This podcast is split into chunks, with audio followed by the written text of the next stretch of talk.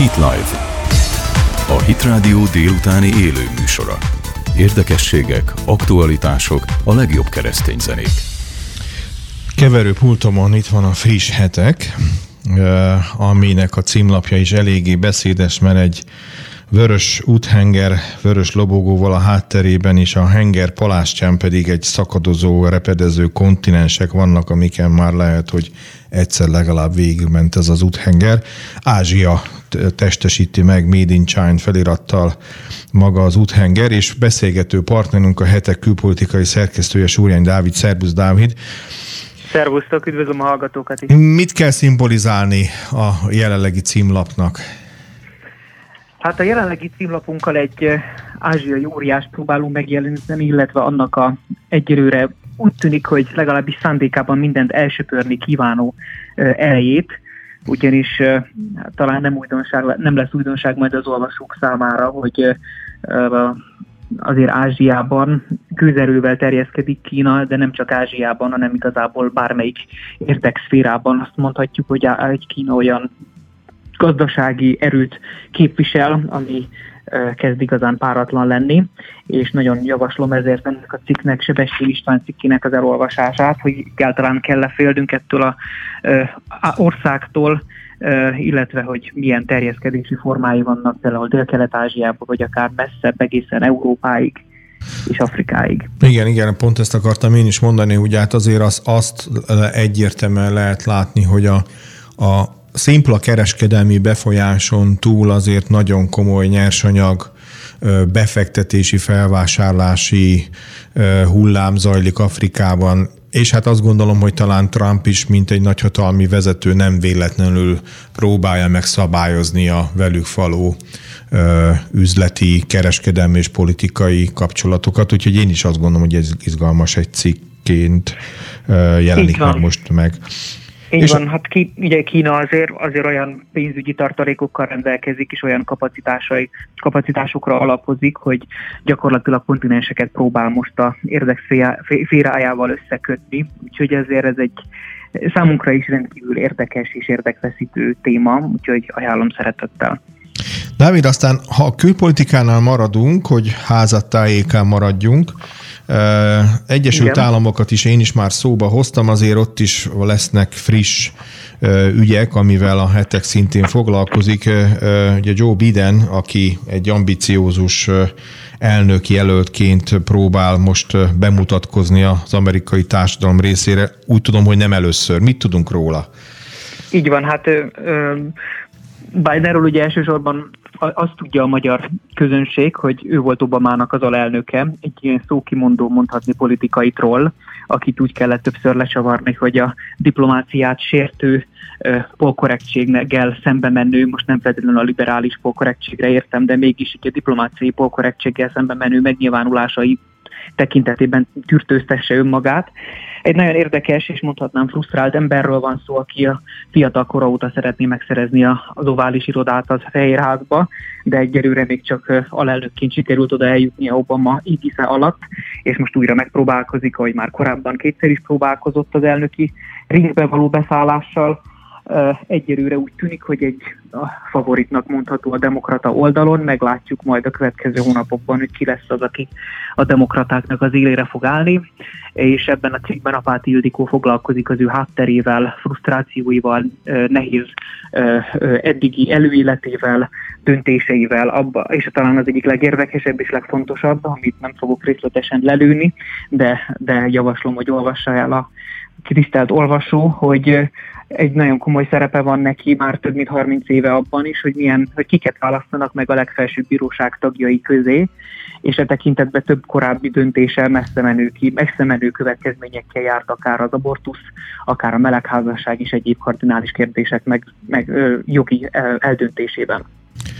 David, a, a, az most így a cikken kicsit talán túlmutatva, de abból egyfajta gondolatot merítve, de hogy látod most egyébként a külpolitikában ezt a troll típusú kommunikáció és nagy kommunikáció, tehát nagy formátumú emberek, államférfik, államvezetők használják ezt a kommunikációs kezdőt, vagy azért, mert a személyiségük sajátosságából fakad, vagy alapvetően ezt veszik föl, hogy ez most úgy tűnik, hogy egyfajta politikai minta vagy trend lesz, hogy ebben lehet érvényesülni? Hát mindenképpen kell, le kell szögeznünk, hogy a internetvilágban a Twitternek, az Instagramnak, a Facebooknak a frappáns megnyilvánulási formái megkívánják azt, hogy a politikusok is felzárkozzanak ehhez, és a fiatalok körében különösen népszerűek a könnyen idézhető, könnyen megosztható, frappáns troll megjegyzések. Érdekes, hogy e tekintetben Trump nem feltétlenül örvend túl nagy népszerűségnek, különösen a, a liberális közegben, mert ő a trollkodásait, illetve a nem feltétlenül kellemes Twitter bejegyzéseit nem a ő javukra használja, de valóban úgy tűnik, hogy a politikai porondon egyre több olyan alak jelenik meg, aki a korábbi politikai kommunikációs kultúrát teljes mértékben gyakorlatilag kidobja az ablakon, és ahogy ahhoz képest, hogy régen eh, hogyan kommunikáltak, ahhoz képest ez a mostani gárda, világvezetői gárda sokszor, hát hogy is mondjam, mondhatjuk úgy is, hogy alulmúlja, mondhatjuk úgy is, hogy továbbfejlesztette ki, ki, ki, ki hogy gondolja ezt. Valóban ez egy trend, és szerintem elsősorban a, a populáris okokból használják ezt, illetve az is meg lehetséges, hogy nem feltétlenül mindig olyan képzett emberek kerülnek a vezető pozícióban, mint amit korábban megköveteltek tőlük, és ezért egyszerűen a kommunikációjuk tükrözi a képzettségüket. Igazából a kérdés talán az, hogy azért, hogyha ez kommunikációs eszköz is, de a valós tartalom, illetve a valós eredmény az mi, ami megjelenik mögötte. És hát természetesen nem szeretném kikerülni azt a cikket, aminek te vagy a szerzője, te tollathoz kötődik, fundamentalista politika az iszlám 40 éve, egy elég mély szántású cikknek látom így első olvasatra is. Mi fogalmazódott meg, miközben gyűjtötted az anyagot hozzá, hogy állt össze ez a cikk? Beszélj róla egy kicsit. Igazából ennek a cikknek a megfoganását én Dinnek köszönhetem, akivel egy vagy két héttel ezelőtt készítettünk egy interjút. Ő egy korábbi alkaidás terrorista volt, aki aztán kiugrott a szervezetből nagy nehezen, és végül a brit titkos ügynökségnek lett az egyik ügynöke, beépített ügynöke az alkaidán belül, és a való beszélgetés közben inspirálódtam részben ebben a témában, és kezdtem el kutakodni jobban 1970, az 1979-es évnek a rejtéje után, és azt kellett észrevennem, az volt a kutatásom eredménye, nyilván nem egy spanyol, nem én találtam fel a spanyol viaszt, sokan foglalkoztak már ezzel, de a magam közel-keleti tanulmányaiban ez egy értekes mérföldkőnek számít, hogy 79 gyakorlatilag az iszlám radikalizáció tekintetében egy rendszerváltás hm. hozott el az egész közel-keleten, és olyan esemény sorozatok függönek össze akkor a közel-keleten, amik mai napig meghatározzák a globális politikát, és kell gondolnunk itt az iráni forradalomtól kezdve a pakisztáni puccson át, a, a, a Afganisztánnak a Szovjetunió általi megszállása,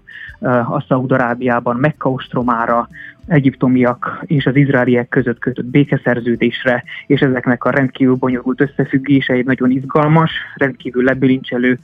szinte olvasmányos, regényszerű történetet ad ki, és abban bízom, hogy ezt egy kicsit nagyon szűk keretek között, de sikerült egy kicsit megragadni, és ezt szeretném átadni az olvasónak, mert érdemes foglalkozni vele, mert hogy aztán egy, ez hogyan eszkalázott tovább, a, például a 80-as években az irakiáni háborúban, a 90-es évek elején az öböl háborúban, aztán utána még később egészen a szeptember 11-i merényletekig, ugye az alkaidának a tevékenysége révén, és utána az iraki háború, afganisztáni háború, utána az iszlám államnak a létrejövetele, utána az arab tavasz, és utána a migrációig egészen elérkezünk a mai napig. Hm. És egy nagyon érdekes nagy láncolat ez, nagyon hm. nagy út, Igen. illetve mégsem, mert csak 40 év, és mégis mennyi minden történt. És inkább, én is inkább a tartalmára gondoltam, nem is az idő intervallumra, hanem a tartalmára. És nekünk, keresztény hívőknek szerintem nagyon érdemes erre a térségre odafigyelni, az Eufrates Tigris közére, ahova profétai események is köthetőek lesz, voltak és lesznek majd, hogy ott mi történik, mi hogy borul fel az egyensúly, a hatalmi egyensúly. 1979 egyértelműen mondhatni, hogy egy mágikus év volt, amikor a radikális iszlám, ami a 60-as években elkezdett bugyogni a felszín alatt, ott teljes mértékben felszínre tört, és elindult a világ körüli hódító útján a politikai iszlamizmus, és megpróbált, azóta is próbálja meghódítani, ami csak az útjába kerül. Hm. Szintén egy utat egy időszakot tesz mérlegre a Teodórának, Nagy Teodórának a cikke a Juncker időszakot. Azt gondolom, hogy érdekes időszak zárul le az Európai Unió parlamenti választása kapcsán, illetve az Európai Bizottság munkájának az értékelése önkéntelenül meg kell, hogy történjen, bármennyire is vitatható színes figura volt Jean-Claude Juncker. Hogy látott te ezt az időszakot így röviden, hogy mi az, ami ebből értékelhető, mi az, ami egyébként tanulságként mindenképpen elmondható? Hát, mint minden politikai ö, alaknak, úgy szerintem neki is majd az idővel lehet teljesen kiértékelni majd a tevékenységét. Amit most látunk belőle, amit mi magyarok a bőrünkön érzünk, az egyértelműen az, hogy az a ö, vita, ami kialakult Európában a szuverenisták és a federalisták között, e tekintetben ő nem feltétlenül mindig tisztességes eszközöket kihasználva, és akkor most finoman fogalmaztam, erősen a federalizmus irányába tolta el Európa jövőjét, sorsát, és ebben nagyon felelősnek tartom őt, és mondhatnám vádolom őt, mint újságíró, mint, mint ember, mint jogász, mint európai lakos. Én úgy gondolom, hogy nagyon rossz irányba tolta el az ő tevékenysége és az ő vezetése az európai döntéshozatalt, törvényhozást, jogalkalmazást, ha még egyáltalán ilyesmiről beszélhetünk. Én, mint nemzetközi jogász már régóta nagyon rossz ember, és erős gyanúval, gyanakvással és bizalmatlansággal nézem az európai úgynevezett törvényhozást és jogalkalmazást, különösen ami például most történik, ugye, hogy a pár napos hír, talán egy-két napos, hogy az Európai Unió egy egységes álláspontot próbált képviselni az ENSZ-ben Izrael kapcsán. Igen. E tekintetben Magyarország egy vétóval élt, és ezt egyszerűen az európai vezetőség ignorálta, és úgy ö, tálalta azt az álláspontot, mint egy egységes európai álláspontot, úgy, hogy gyakorlatilag felrúgta a jogegyenlőséget, felrúgta a demokráciát, és ebben Junckernek és a hozzá hasonló csatlósainak egyértelmű szerepe van. Pont a, a választások kapcsán beszélgettem le, nem olyan rég egy gazdasági szakemberrel is. Ő mondta nekem azt, hogy ő úgy érzi, hogy egyébként a legnagyobb demokratikus deficit az pont az Európai Unióban van, mert a lehető legkevesebb olyan intézménye van, mondjuk úgy, hogy átlagos szinten, ami demokratikusan működik. Az összes többi az valamilyen módon eldőlnek a kérdések, de hogy nem demokratikusan, az biztos. Ez így van, a, a európai szerveknek egy jelentős része nem demokratikus alapon, alapon szerveződik, a döntéshozat régóta nem. Az európai parlamenti választások ö, fontos és jelentős, és ezért nagyon kapacitálok mindenkit, hogy tájékozódjon az Európai Uniónak a folyamatairól, és e tekintetben ezek a cikkek, amik a hetekben, hetek óta megjelennek, nagyon fontosak, és nyilván az is, azért is csináljuk ezt, mert fontos lenne, hogy az ember, emberek elmenjenek szavazni majd május 26-án. Szintén Teodóra nevéhez és Morvai Péter nevéhez kötődik a hit és értékek rovatban Leonardo tevékenységével 500 éve hunyt el a Renaissance Polyhistor, aki talán azt lehet mondani, hogy az általános iskolai képzőművészeti képzésnek az egyik szimbolikus alakja, ha valakire emlékszik egy egy rajzórára bejáró diák, akkor ő az ő nevére biztos, hogy emlékszik, és hát kiállítások, és hát a tárlatoknak a csúcsa az, amikor az ő műveit lehet megnézni. Egy kicsit azt gondolom, hogy most így hirtelen bele-beleolvastam a cikkbe, azért egy elég jó leleplező jellegű írás is sikeredett ebből. Igen, ugyanakkor nyilván tisztelegni kell egy, egy géniusznak a tehetsége előtt, ugyanakkor a tisztelet és a tehetségértékelés te teljes mértékben beletartozik például egy életútnak a akár kritikus kiértékelése, és ezt szerintem nagyon sebészi pontossággal végezte el Péter és Teodóra ebben a cikkben. Igen. Uh, igazából az a probléma az ilyen emberekkel, mint Leonardo is, hogy gyökeresen meghatározza az európai kultúrát, a reneszánsz kultúra ugye egyértelmű alapját biztosította a később a felvilágosodás kultúrájának és mindannak, amit a filozófiában úgynevezett varástalanításnak nevezünk, amit vagyis, hogy a misztériumnak, amit ők annak gondolnak, általában a szellemiségnek, a vallásnak, a hitnek, a, az értékei kiülésére céloznak. Ezek a tevékenység. Nyilván most nem Leonardo-t akarom ezzel teljes mértékben megbélyegezni, de azért tény, hogy ez az ember bármennyire is tehetség volt, sajnos a tehetségét nem Istennek tulajdonította, hanem ő maga önmagát tekintette Istennek, és szerette volna a teremtésnek a nagy elképesztő teljesítményét maga megismételni a maga szintjén, a, a saját művészeti alkotásaival, vagy tudományos felfedezéseivel, az eredményei egyértelműen önmagukért beszélnek, amennyire én tudom, bár még magam se tudtam mélyen belásni magam a témába, de, de mint ember